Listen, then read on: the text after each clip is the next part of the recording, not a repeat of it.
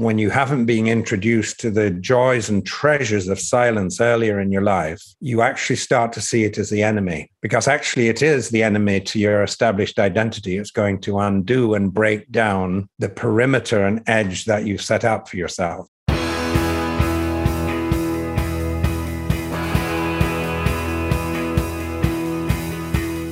Welcome to The One You Feed. Throughout time, great thinkers have recognized the importance of the thoughts we have. Quotes like garbage in, garbage out, or you are what you think ring true. And yet, for many of us, our thoughts don't strengthen or empower us. We tend toward negativity, self pity, jealousy, or fear. We see what we don't have instead of what we do. We think things that hold us back and dampen our spirit. But it's not just about thinking.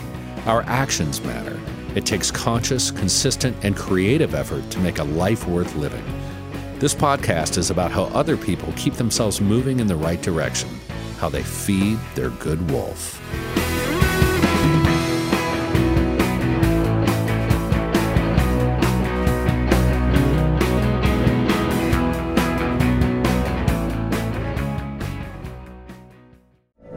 From BBC Radio 4. Britain's biggest paranormal podcast is going on a road trip. I thought in that moment, oh my God, we've summoned something from this board. This is Uncanny USA. He says, Somebody's in the house, and I screamed. Listen to Uncanny USA wherever you get your BBC podcasts, if you dare.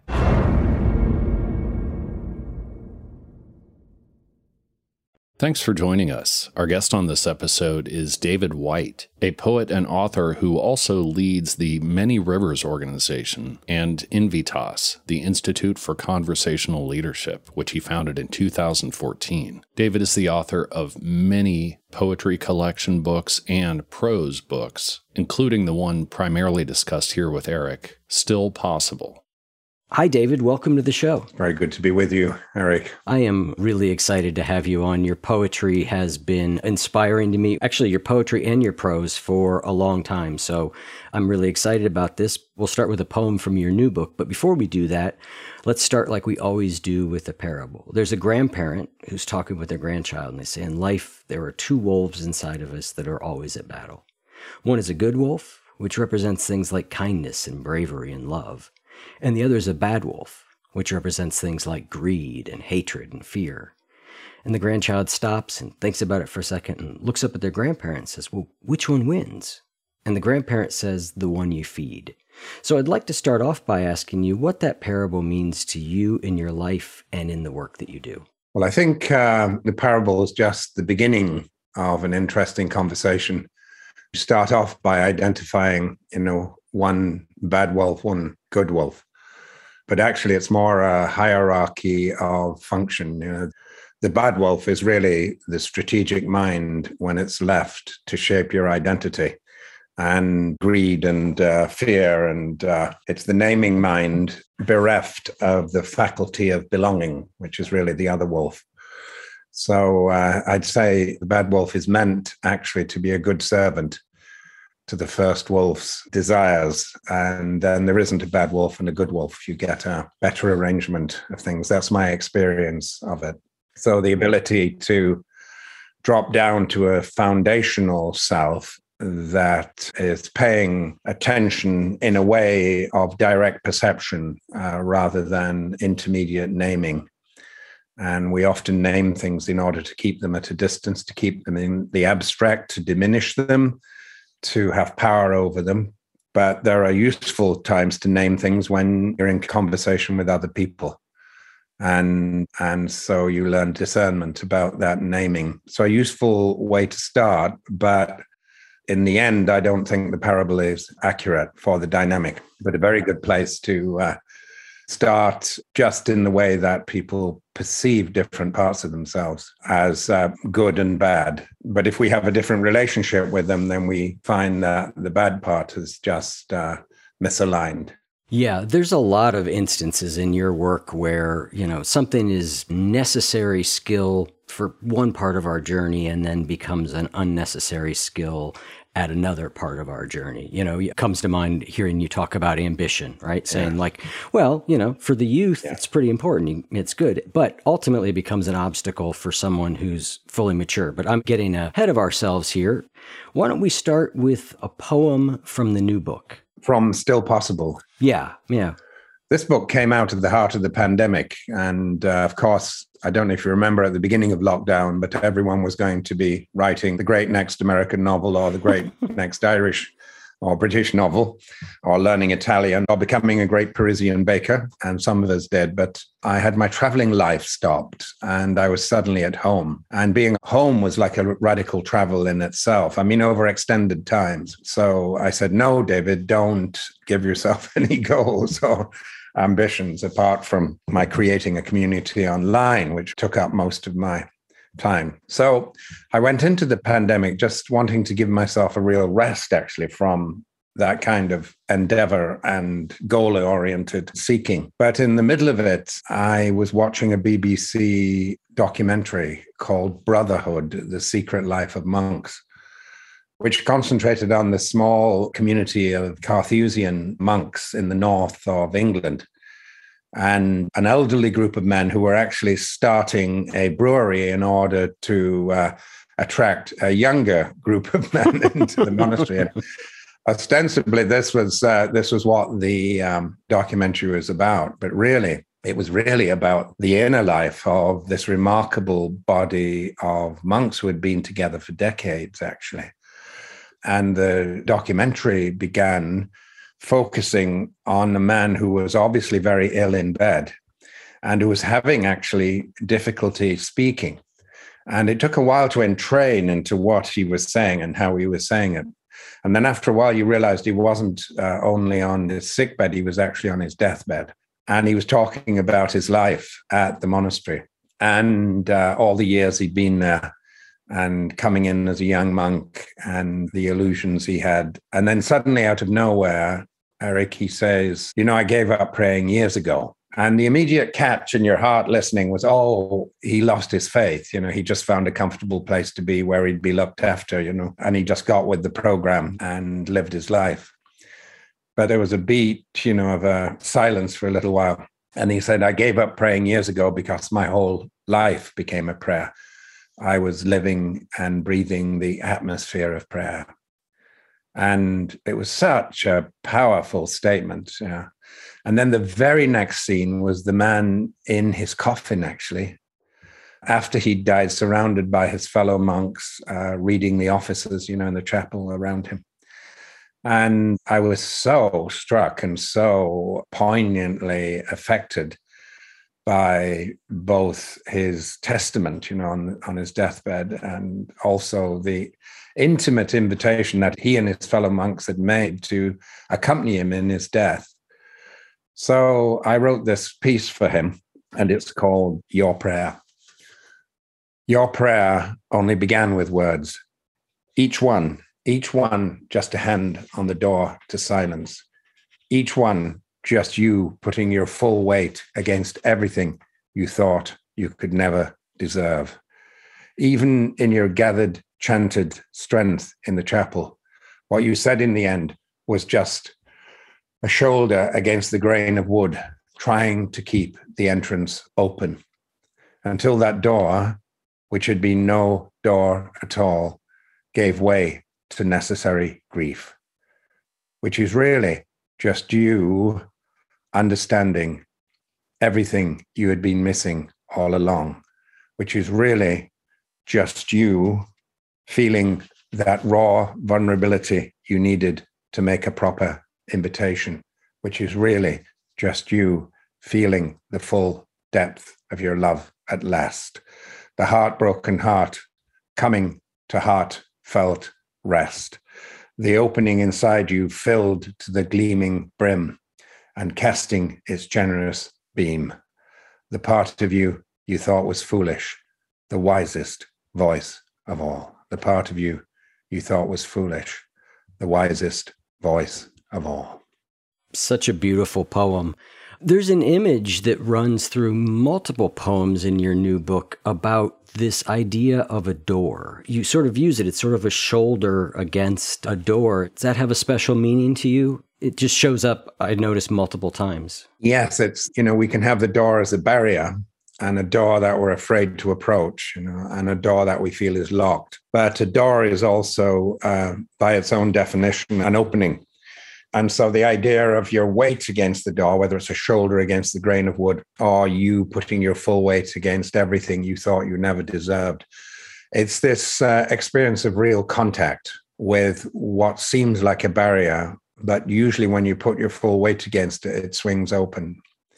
It's very powerful. And we've started with a kind of fairy tale parable. And one of the powerful images in uh, Northern European fairy tales is when the children are taken out at the behest of the false mother, usually by the hunter, and he's supposed to kill them there in the woods, but he can't do it. Actually, he can't bring himself to do it, so he just leaves them in the dark and says they and says they'll they'll have to fend for themselves. They probably won't make it, so that will do it. You know, and the child, the boy or the girl, eventually. Uh, starts crying and in their grief they fall against a rock or a tree and it's only when the rock or the tree takes their full weight that it says to them, it actually speaks back to them. It says, How can I help you, my child? more or less. Yeah. Mm. And it's just as if it takes your the full weight of your grief and your exile for the world to speak back to you. So sometimes the door's already open, actually, and you're just afraid of leaning against it, and you find you actually fall through to the other side, you know. Other times your weight, your contact against it actually is a kind of conversation and it starts to change it into something else. And I'm thinking of the door is outside in the world, of course, you know, in many ways, you know, perhaps a difficult conversation with another person but it's quite often a kind of physical barrier in the body that we feel between our peripheral surface self that's always complaining and misnaming the world and feels pity for itself and the foundational part of you that feels as if everything in the world is actually quite miraculous and perfect. Yeah. And the ability to get to that foundational core is not the ability to find some kind of Elysian perfection, you know, where we won't be touched. It's just being able to go to a place where we can have a proper conversation with things that are misaligned in the world and aren't making sense. Yeah. It's the barrier between you and what's called in many of our traditions the essential self. You know, it's the part of you that can hold a proper conversation with the world. And when that part of you holds a proper conversation, which is a kind of direct perception, I mean, in the Zen tradition or uh, the Buddhist tradition, it's called Buddha nature, that place where what you think is you and what you think is not you disappears and becomes just the meeting itself, the conversation itself. And we have this in extreme moments of, of beautiful forgetting, you know, whether it's in pleasures of intimacy with one other person, you know, or whether it's when you're ravished by an ocean view, you know, or you're on the beach with the wind in your hair and your feet in the water, and you just get out of yourself and into yourself at the same time. So that's the doorway. It's what you think is a barrier or an opening, both. yeah to a place you actually want to go or a way you actually want to be. Yeah, the classic Zen phrase of the gateless gate, you know? Yes, exactly. That door, which is no door at all, yeah, gave way to necessary grief. Yeah.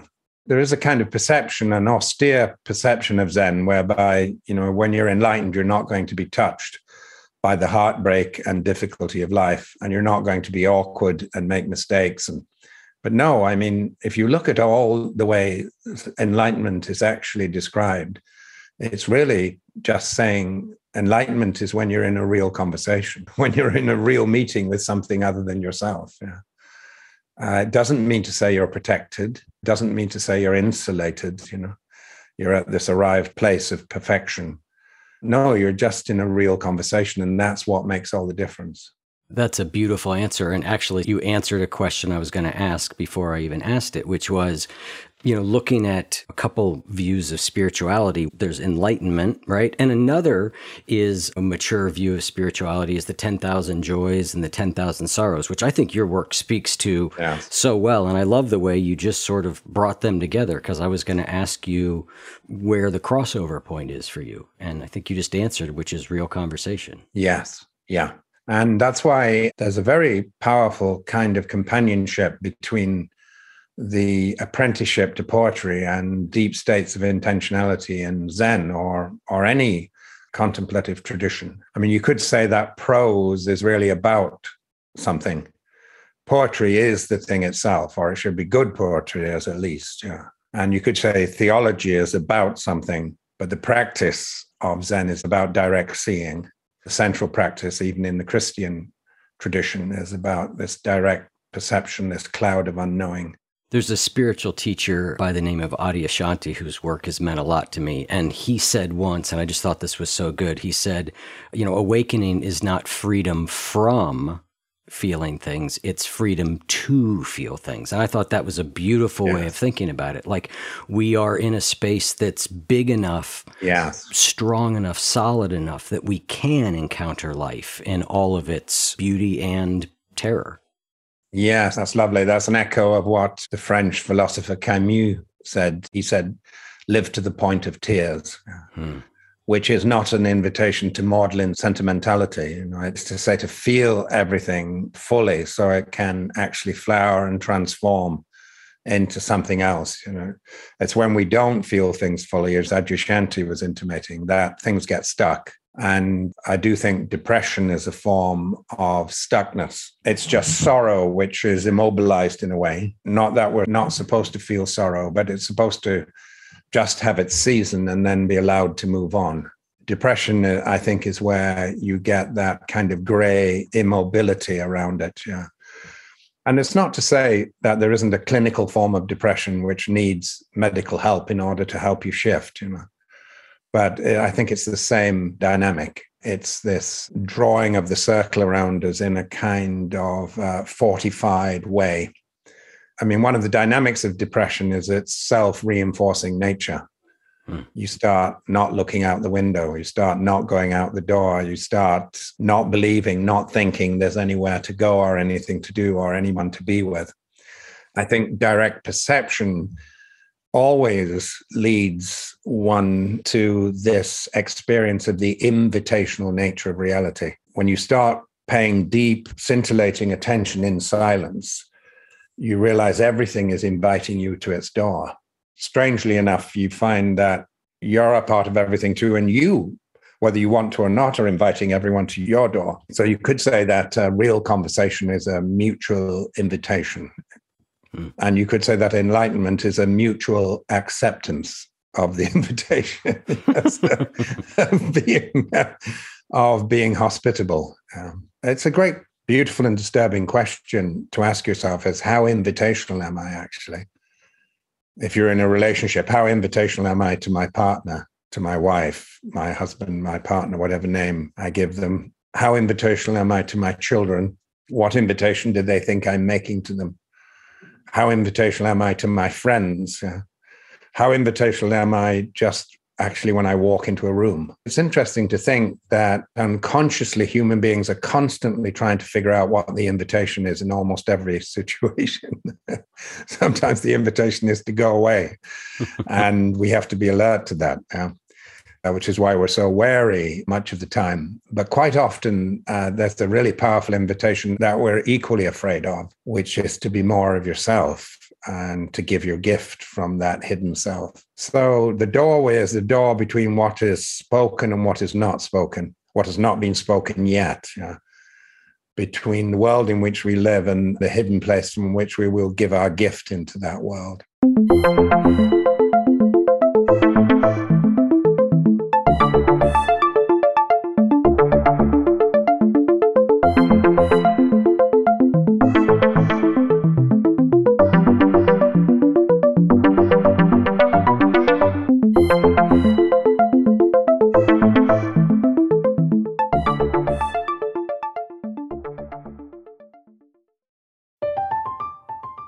I'm Katya Adler, host of The Global Story.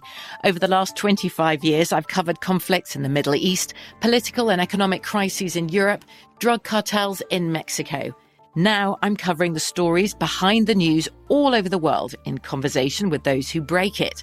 Join me Monday to Friday to find out what's happening, why, and what it all means. Follow the global story from the BBC wherever you listen to podcasts. This show is sponsored by BetterHelp. We all carry around different stressors, big and small. This can be really challenging to figure out. And when we try to deal with them on our own, when we keep them bottled up, it can start to affect us negatively. Therapy is a safe space to get things off your chest and to figure out how to work through whatever's weighing you down. If you're thinking of starting therapy, give BetterHelp a try. I recently had a few things I needed to talk about and I signed up for BetterHelp again. And I choose it because it's convenient, it's flexible, and it works well with my schedule. Just fill out a brief questionnaire to get matched with a licensed therapist and switch therapist anytime for no additional charge. Get it off your chest with BetterHelp. Visit betterhelp.com slash feed today to get 10% off your first month. That's BetterHelp, H-E-L-P dot com slash feed.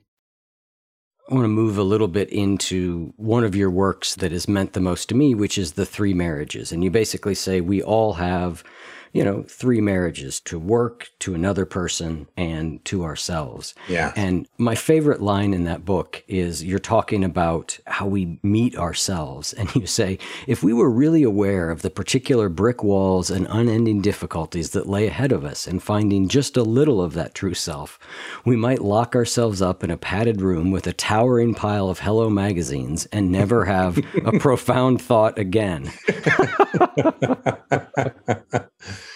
I always do think, Eric, that um, everyone has the right to say, I don't want to have the conversation. Thank you very much. I don't want to respond to the invitation because life is full of so much loss, difficulty, and heartbreak that almost all of us have been in despair or bereft at one time or another. And we can't quite believe that we have to have our heart broken so many times, you know, never mind just once. And we can't quite believe that there's no sincere path you can take without having your heart broken. And so everyone goes through the period in their life where they say, no, thank you. I'm just going to stay in this in this insulation. I'm going to narrow down the bandwidth of my experience, just as if you've got a piano, but you only play the middle keys of it. You know, you don't want to feel extreme joy, you don't want to feel extreme sorrow. And so you do get this affect the human beings have of inhabiting this bland middle where actually you're you're afraid to break out along the edges. So only the bland middle of life can find you. You know, it takes one to recognize one in a way, to expand the chordal structure of our existence, you know, to have, you know, a part of the day which is music, whether you can play or not, but listening to it or witnessing it, you know, to have a part of the day which is you attempting to say something you haven't ever said before in your life, you know, to ask a beautiful question, to do something physical that uh, pushes your edges. Uh, you know, I run my own walking and poetry tours uh, in different parts of the world. And we have good companionship, good food. We have poetry in the morning and the conversations that come out of it. So you get a kind of imaginative, intellectual stimulation. Then you have more good food at lunch. And then you go for a long, long walk out in beautiful places with the conversations you hold in those places. You get wet, you get cold, you get hot and then you arrive and you have a wonderful dinner and wine or Guinness, depending what country you're in. And then you rinse and repeat, you know, for six days in a row. And people's chordal structure starts to open up, you know. You're getting all the different parts of yourself addressed, and you do feel these deep chords being played inside you how would you shape a life like that for yourself? And that's always my question at the end of those. Uh, I used to sit with the Zen teacher, uh, and when we uh, completed a sesshin, you would know sesshins, you know, the intensive mm-hmm. week long yep. sitting. He'd always say, sesshin starts tomorrow when you leave, you know. yep. Yep. And, uh, after uh, seven days of fierce kind of physical and uh, emotional agony. And I often say to that themselves, you know, if you've had a marvelous time in the west of Ireland, how do you create that? You know, get out in the elements every day, you know, spend time with friends, uh, have some music in your life, read a poem. And as you probably know, you're obviously a lover of poetry, uh, quoting my own back to me, Eric. Uh, um, you only need one line of poetry a day, actually. You can travel a thousand miles in a single line of poetry. So is that how you encourage people to engage more deeply with poetry? Is to engage with less of it, but more deeply with each piece of it? Well, I would, you know, if people were asking, how do I bring poetry into my life? Mm-hmm. But um, I mean, I work with them when I'm live by bringing a lot of it into their lives, you know, but that's my art form is mm-hmm. my job's to get poetry to as many people as possible because it's such a lifesaver. Yeah. So that's why I memorize it. Um, that's why I build narratives around the stories. That's why I delight in all the details and also the biographical details of the poet, the man or woman who wrote them. And when you start to bring it all alive with storytelling, people find different kind of qualities that are being spoken to the poetry. I often say poetry is the art of uh, saying things you didn't know you knew. You know, it's language against which you have no defenses. You write poetry so other people have no defenses against it when they're reading it. But for that to happen, you first of all have to write a line against which you have no defenses. It kind of undoes you, unbuttons you, opens you up. And uh, you find yourself saying things you didn't know you knew. And quite often things you didn't want to know, thank you very much, because you were quite happy in your old settled identity behind the place where you'd drawn the line, where you'd closed the door and locked it from the inside. Is there a poem you would like to read or recite now that feels appropriate to where we are in the conversation? I mean, I've got my favorites, but I thought I'd open it to you. Oh, I'll start with the little one and then you could make a suggestion. But okay. This is um, the first poem in Still Possible. Um, I didn't write it at the beginning, but it, it's an invitation to the journey that the book involves you in. And this is called For the Road to Santiago.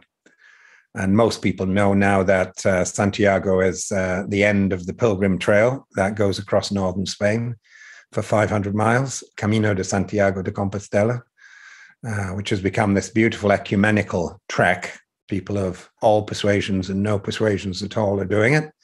But it used to be just a Catholic pilgrimage. So it's lovely the way it's opened out in the postmodern world, like many things have. This is about setting off on the journey to Santiago and what you need to take with you. But it's, of course, it's for any goal you set yourself that's precious to you in your life.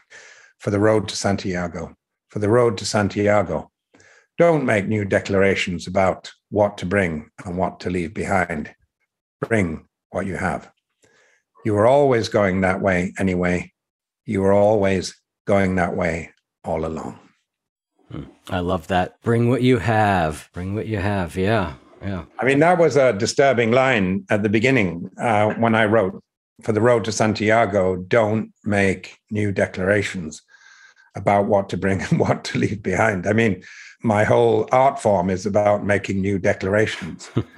And uh, a lot of my poetry is in declarative sentences. Yeah.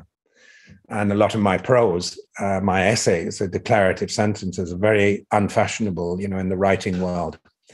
So this was quite a both amusing and disturbing line. And I said, "What do you mean?" I said to myself, "What do I mean? What do you mean by that?" You know. And then when I say you, I'm talking about this deep stranger inside you that it's you, but you always meet yourself, the deepest self, as a, as a stranger, first of all, who's speaking to you. Don't make new declarations about what to bring and what to leave behind. Bring what you have. You are always going that way anyway. You're always going that way all along. So it's this invitation to have faith in the way you're made and the way you hold the conversation of life. There's no one else can walk the Camino in the way you can. And sometimes you literally have to crawl it on your hands and knees, metaphorically. Sometimes in your life, the only way to go through the door is on your hands and knees or to fall flat through it. Where are you in your life? Don't try to be anything other than you are. If you're just hanging on, then just hang on. that's your conversation at the moment. You're going to get there by just hanging on to begin with, not by being some kind of spiritual athlete. So have faith in the way you're just hanging on, actually, and uh, learn to talk about it, you know, and uh, ask for help in your hanging on, visible and invisible help. There's a lovely story in the ancient Pali texts, which are the earliest descriptions we have of Buddha's talks and his community that he gathered around him. You know. And there's a lovely story about one fellow who was a bit of a rogue, you know. He really loved what Buddha had to say, but after the talk was over, he'd be off, you know, having a drink and hanging out with the wrong kind of crowd and getting into wonderful trouble. But he would turn up faithfully every day to the Sangha, you know, and hear the talk. But at the end of one of Buddha's talks, he got the courage to stand up and say, uh, You know, Buddha, you're great. You're wonderful. You never put a foot wrong. You're totally authentic. You're virtuous, you know. But I try to take a, a step and I fall down. He said, Do you have any advice for me? And Buddha looked at him and said, uh, Yes, just fall in the right direction. so it's really lovely. You know, it's an invitation. If you're going to come home drunk, you know, just make sure you fall into the kitchen, not out. fall through the door onto the kitchen floor. Don't fall out into the cold and the snow. Yeah. Uh, it's very compassionate. It's beautiful. It's really an invitation. Wherever you are, your moment of transfiguration is just you taking a step towards a larger context and towards the context that is good for you. I wanted to hit on this because I think this is right what we're sort of talking about here. Yes. You say that one of the great necessities of self knowledge is understanding your own reluctance to be here. All the ways you don't want to have the conversation, all the ways you don't want to be in the marriage, you don't want to be a parent, you don't want to be visible in a leadership position, you don't want to be doing this work. Yeah. So yeah. I think that's absolutely true. And I'm curious, though, where the line is in doing that, acknowledging our reluctance in a deep and honest way, and what passes for just sort of normal complaining a lot of the time yes. that we hear from people, yeah. which is they're they're talking about all the things they don't like, but it's not transforming. Yes. What's the difference there in your mind? Well, it's the naming mind that's complaining, you know, that things aren't conforming to the way you'd like them to be in your abstract notion of perfection. So, uh, coming to terms with your own reluctance is just understanding how difficult it is to be alive, really. I mean, just even to be alive, never mind be a parent or a partner or a colleague uh, or a member of society or a community uh, with all the responsibilities involved in all those different levels.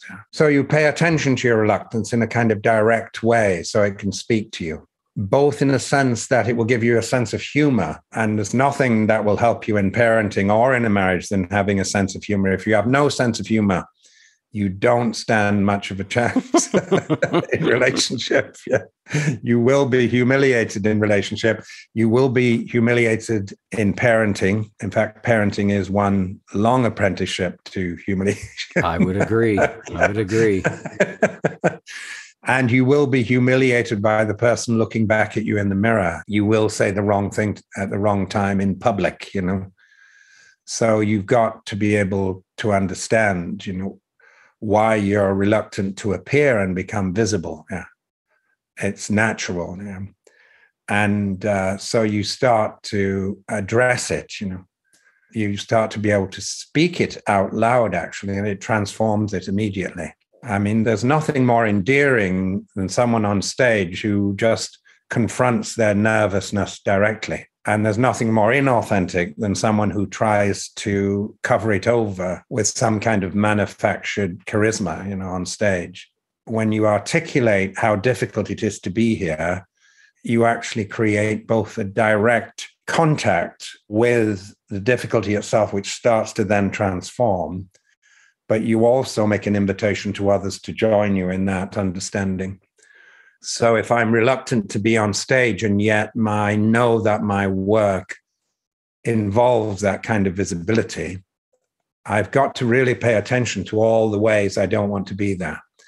And then this wonderful dynamic starts to occur, which the Greeks addressed, and they had a specific name for it. It's called enantiodromia, which is the dynamic whereby something that becomes fully and utterly itself immediately starts to change into something other than itself. In other words, it starts to get a seasonality, it stops being stuck. Yeah.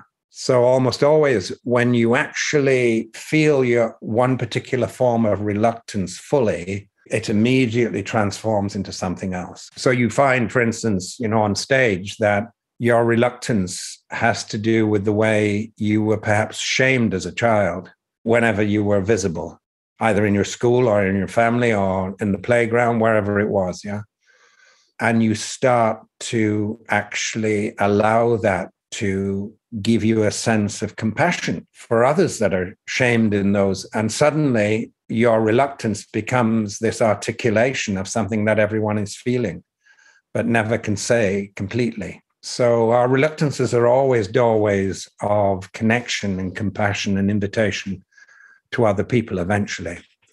But people will just actually name their reluctance and then turn away from it. Um, yeah or use it as a kind of foundation of cynicism, a way of indulging in the reluctance itself without actually moving it along. This strikes me as similar to when you talk about despair being a natural and normal place to be as long as you've used the word seasonality, right? If you fully inhabit it, it will transform. And that's, I think, what you're sort of saying here. If you fully inhabit yes. your reluctance, I know for me, when I start to feel reluctance towards something that is central in my life, yes. it scares the shit out of me, right? Because yes. you're like, well, what if I don't want to be this thing anymore? Yes. Oh my goodness. And so yeah. Yeah, it's turn away from it, turn away from it instead of, as you're saying, really go deeply into it and go, okay, this is what's happening. Yes. And what you're articulating there is this fear that you'll find out that you don't want it actually. And you've been shaping your whole life around it. And so you're afraid to find out. And of course, this is a very accurate description of what happens when you're in a relationship and you don't have certain conversations because you don't want to find out that you actually don't want to be in it. So this is a piece actually that's in uh, Still Possible, and it's called You Know When It's Time to Go. And this is where you do find out that actually you're reluctant because you actually have to leave. And that's another kind of flowering where going fully into all the ways you don't want to have the conversation tells you. Actually, I wrote this during uh, the pandemic. a good friend of mine was going through the throes of that separation and facing that he wanted to separate. And uh, we had lovely conversations, but I, we were literally talking every day because he was really going through the emotional wringer. Yeah. And uh, there was a lovely male moment actually where he said, I want you to be my coach. I mean, we've been friends for decades. And I, I said, Really? I said, You want to be my coach? I said, Okay, I'll ask you the classic coaching question. He said, What's that? I said, What kind of coach do you want me to be? He thought for a moment and he said, I just want you to tell me what to do. Very don't, masculine way of.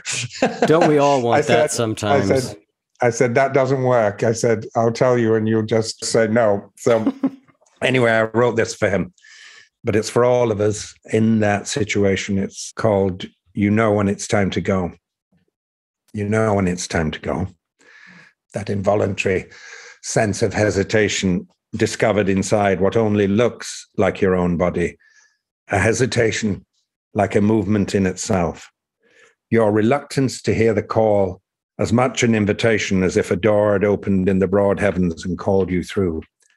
Your unwillingness to hear the birdsong, another kind of listening, and the complete inability to speak such a clear and articulate understanding of what you want. Even in the midst of thinking you'll never be ready, even when you feel you have never deserved that freedom to go, even under the comforting illusion that you never had a single speck of faith in what you want, you've already packed your silent reluctance away, lifted your ear to the morning bird song, and before anyone can wake, you're out the door, down the road, round the corner, and on your way.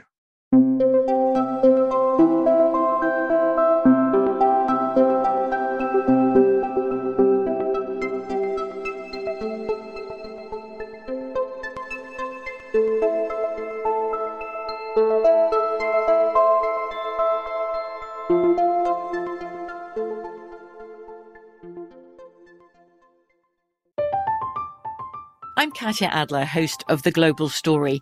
Over the last 25 years, I've covered conflicts in the Middle East, political and economic crises in Europe, drug cartels in Mexico. Now I'm covering the stories behind the news all over the world in conversation with those who break it. Join me Monday to Friday to find out what's happening, why, and what it all means. Follow the global story from the BBC wherever you listen to podcasts. Xfinity has free premium networks for everyone this month, no matter what kind of entertainment you love. Addicted to true crime? Catch killer cases and more spine-tingling shows on A&E Crime Central. Crave adventure? Explore Asian action movies on Hi-YAH. Searching for something extreme? Check out skating, snowboarding, and more on Fuel TV Plus, the global home of action sports. And find crowd-pleasing bops on iHeartRadio's Hit Nation playlist. There's new free shows and movies to love every week. Say free this week in your Xfinity voice remote. I have a really good friend who is in a similar situation to your friend uh, when you wrote that poem. And she immediately was like, I have a favorite poem in that book. And I was like, I know which one it is. you really only need the title. exactly. Exactly. But it, if it speaks to you, it speaks to you. Yeah. it's a really beautiful idea. So I want to go back to this idea of the three marriages for a second. Yeah one of the things that you do is you talk about a a dynamic that is common to each of them. You say, in the pursuit of all three marriages, there is one essential human experience an individual brings to each of them. We hear more and more about it in our modern world, and the word is anxiety. Yes. You say our to do lists have become the postmodern equivalent of the priest's rosary, the Lama's sutra, or an old prayer book, uh, which I just think is, is great. Say a little more about anxiety and working with it skillfully. Yes. Yeah. Anxiety is being far from home. Anxiety is feeling distance and exile without feeling it fully enough to actually be on your way back home through feeling it. So, again, it's a kind of uh, staticness. And uh, I have this piece called What to Remember When Waking. It looks at the way when you emerge from this imaginative and physiological transfiguration called sleep, you've actually got an opening into the world that closes very quickly, actually. But it's an opening that's free from worry if you've slept properly. Yeah. So there's a discipline of entering into sleep, you know, through the breath and the body, so that you're not falling asleep in anxiety. Yeah. The way we fall asleep is often the way we wake. Yeah. But sometimes you can have just a transformative sleep out of nowhere. Everyone has one night a year when they wake up and they say, Oh my God, if I slept like that every night, I'd be 10 years younger.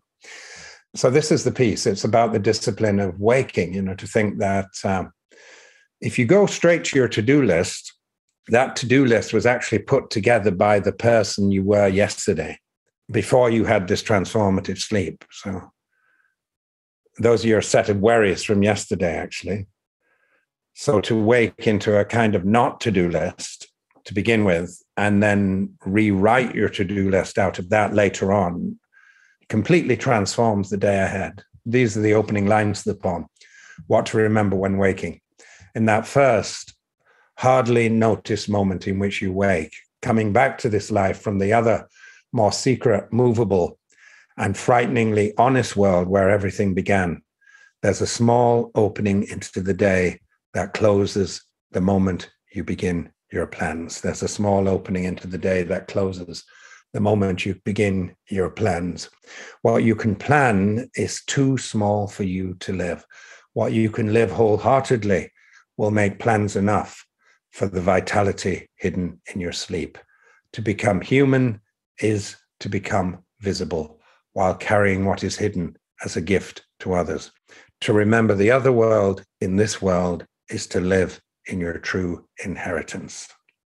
You are not a troubled guest on this earth.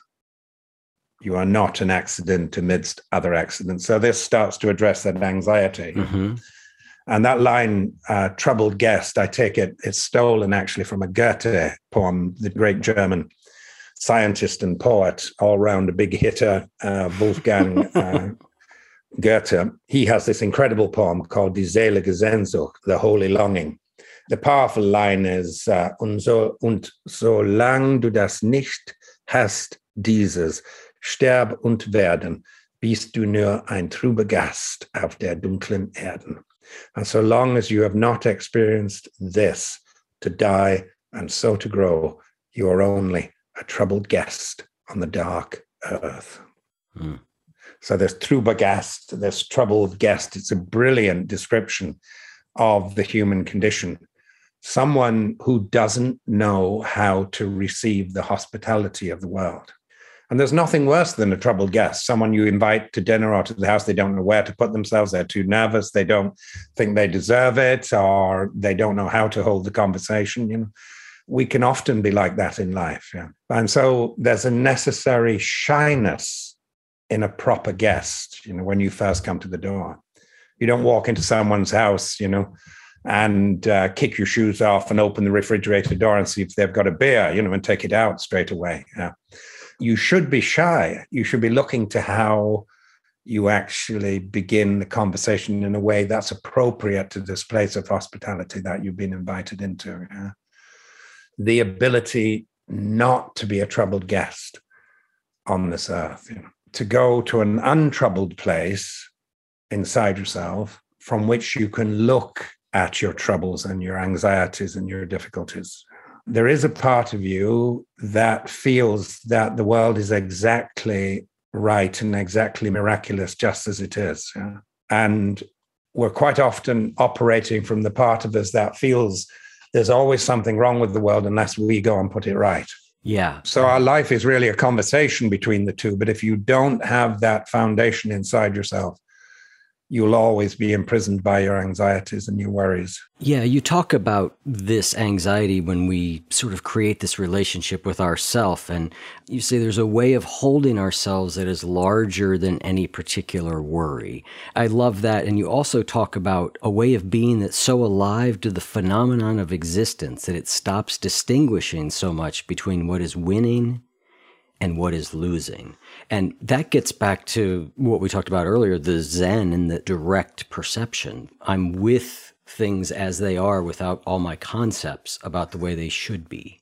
Yes. And I think this is really uh, necessary to um, deepening any relationship or conversation in a relationship because the way we've named someone else and the way we want them to behave all the time I mean, we get anxious about ourselves, but we get anxious about people who we live or love with, you know, and uh, they're not conforming to the way we think they should actually behave.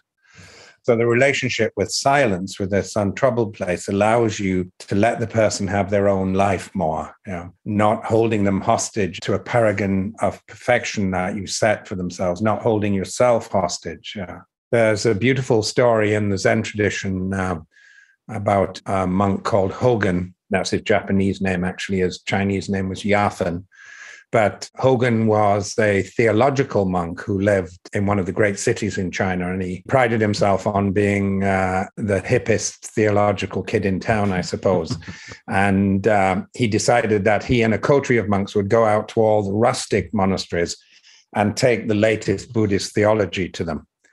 But uh, in his journey, he pretty soon realized that when he was confronted with many of these abbots, you know, who had been living the practice for decades, you know, he actually didn't know very much. And eventually he came across an abbot called Jizo at a monastery. He had a couple of confrontations with him in which he didn't come off very well, conversational conversations, where again he realized he didn't know much.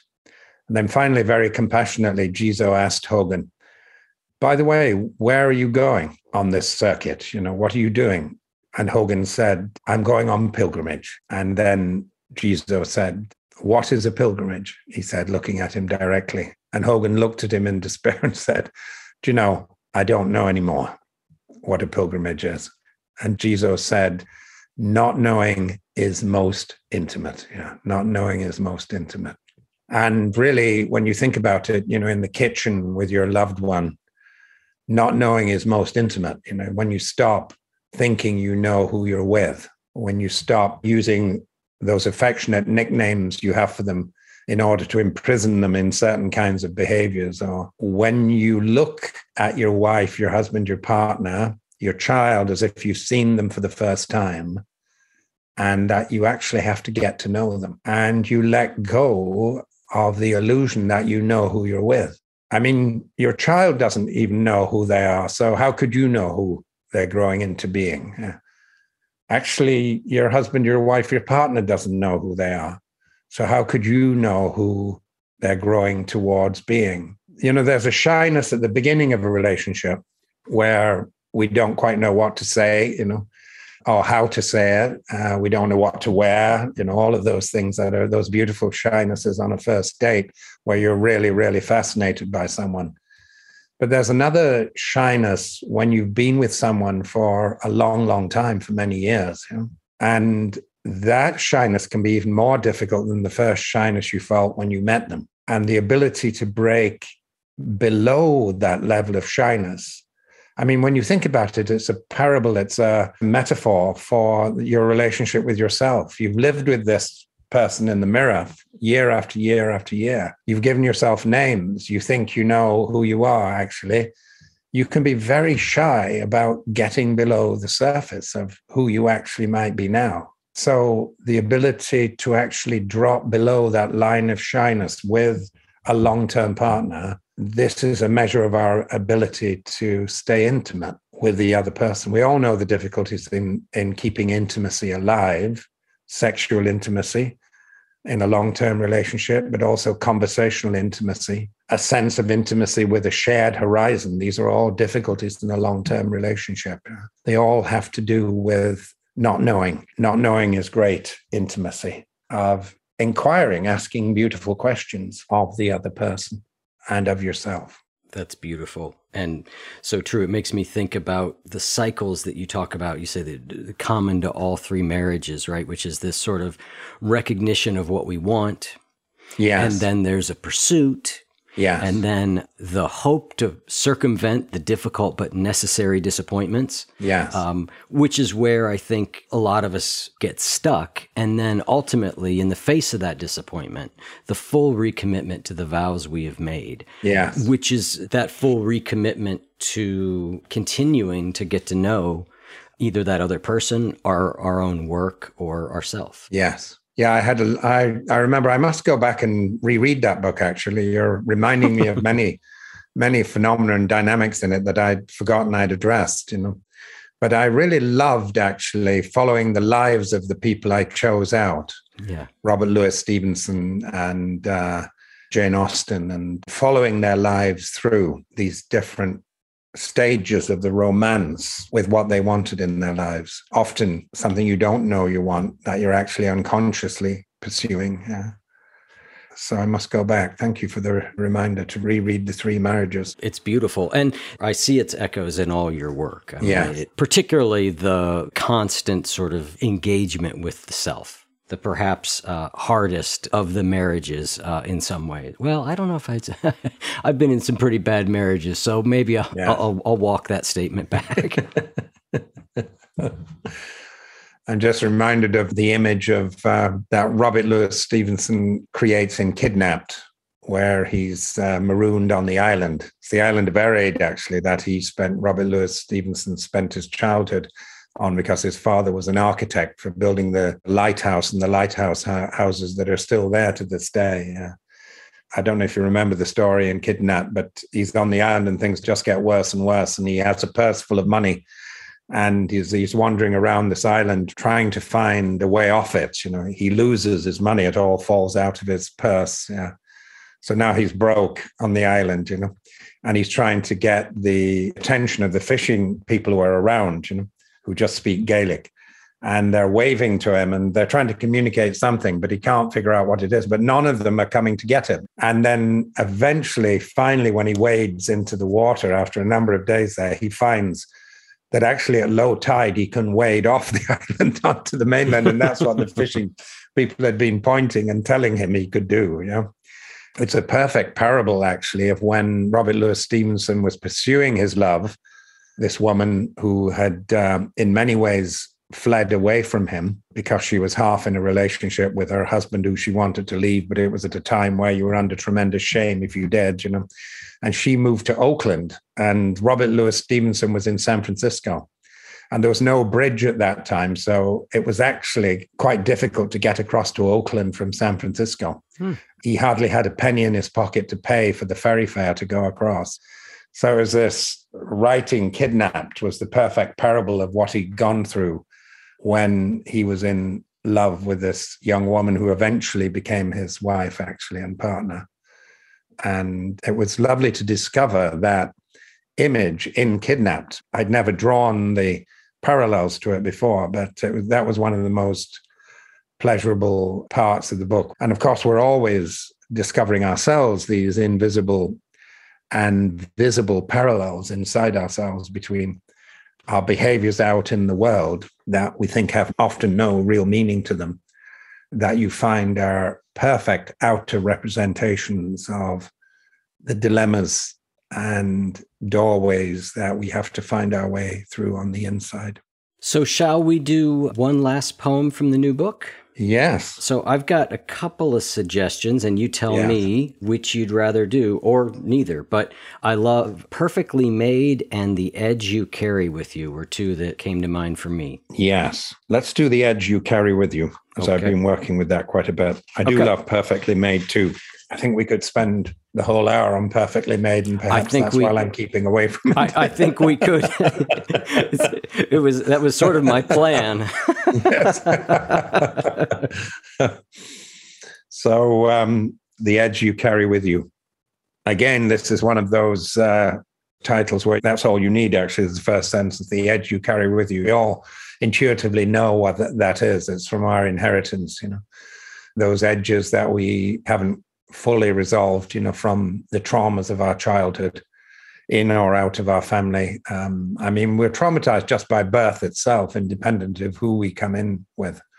So, this is looking at what we carry within us and the way it can actually become our gift, the edge you carry with you. What is this beguiling reluctance to be happy? What is this beguiling reluctance to be happy? This quickness in turning away the moment you might arrive, the felt sense that a moment's unguarded joy might, after all, just kill you. You know so very well the edge of darkness you have always carried with you. You know so very well your childhood legacy, that particular inherited sense of hurt given to you so freely by the world you entered and you know too well by now the body's hesitation at the invitation to undo everything others seemed to want to make you learn. But your edge of darkness has always made its own definition secretly as an edge of understanding. And the door you closed might, by its very nature, be one just waiting to be leant against and opened. And happiness might just be a single step away on the other side of that next unhelpful and undeserving thought. Your way home understood now, not as an achievement, but as a giving up, a blessed undoing, an arrival in the body, and a full rest in the give and take of the breath. This living, breathing body, always waiting to greet you at the door, always no matter the long years you've been away, still wanting you to come home. That is so, so beautiful. A blessed undoing. I feel like so much of my spiritual practice, that's what it has become. Exactly. Yeah. We're just afraid in that undoing that we won't find anything underneath because we've lost our necessary friendship with silence. I often think, you know, there's a lot of angry men in North America at the moment. It seems to be the fate of most American men to become angry in their middle and late life about one thing or another, or just walking down the road or driving a car. And I do think it's because there's no discipline of silence. And when you haven't been introduced to the joys and treasures of silence earlier in your life, you actually start to see it as the enemy, because actually it is the enemy to your established identity. It's going to undo and break down the perimeter and edge that you've set up for yourself. In all of our great traditions, at midlife, you're supposed to actually turn towards silence. It's very powerful in the Hindu society you became a forest dweller after you've raised your family. You know? In medieval Europe, after you'd had your time as a knight, you know, or a man at arms, you would become a hermit in the woods. I mean, this is a classical kind of image of perfection. You know, not everyone got to do that or to even entertain it, but it was in the literature and it was seen as the ultimate pattern. So I often think, you know, the anger that we see in our society is most especially because there's no rest. There's no rest into the silence that will open the door to you to a greater understanding, to a greater sense of ease in the world. Yeah. So we hold ourselves to hostage, we hold, but rather than accuse ourselves, we accuse others, you know. We name people in ways, you know, right winger, left winger, liberal, conservative. And we're creating a civil war because of that very simple reluctance to make a friendship with the unknown and with the intimacy of the unknown and the beauties and nourishment of silence in a in an everyday life. Well, I think that is a beautiful place to wrap up with a invitation to what I think we could all agree we need more of, which is silence. I know I do. I try and prioritize it, and I could always, uh, could always have more of it. Yeah, David, I want to thank you for coming on. Your poetry induces a sort of inner silence in me, and for that I'm grateful. So, thank you, Eric. Yeah, I'm so glad that we've been able to have this conversation. Yeah, lovely, and I look forward to the next one. Thank you very much.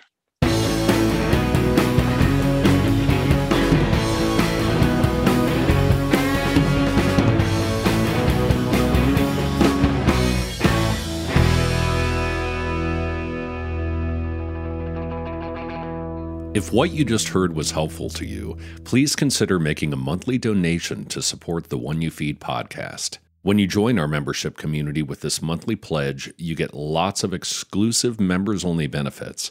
It's our way of saying thank you for your support. Now, we are so grateful for the members of our community. We wouldn't be able to do what we do without their support, and we don't take a single dollar for granted. To learn more, Make a donation at any level and become a member of the One You Feed community. Go to oneyoufeed.net slash join. The One You Feed podcast would like to sincerely thank our sponsors for supporting the show. From BBC Radio 4, Britain's biggest paranormal podcast is going on a road trip. I thought in that moment, oh my God, we've summoned something from this board. This is Uncanny USA. He says, Somebody's in the house, and I screamed. Listen to Uncanny USA wherever you get your BBC podcasts, if you dare.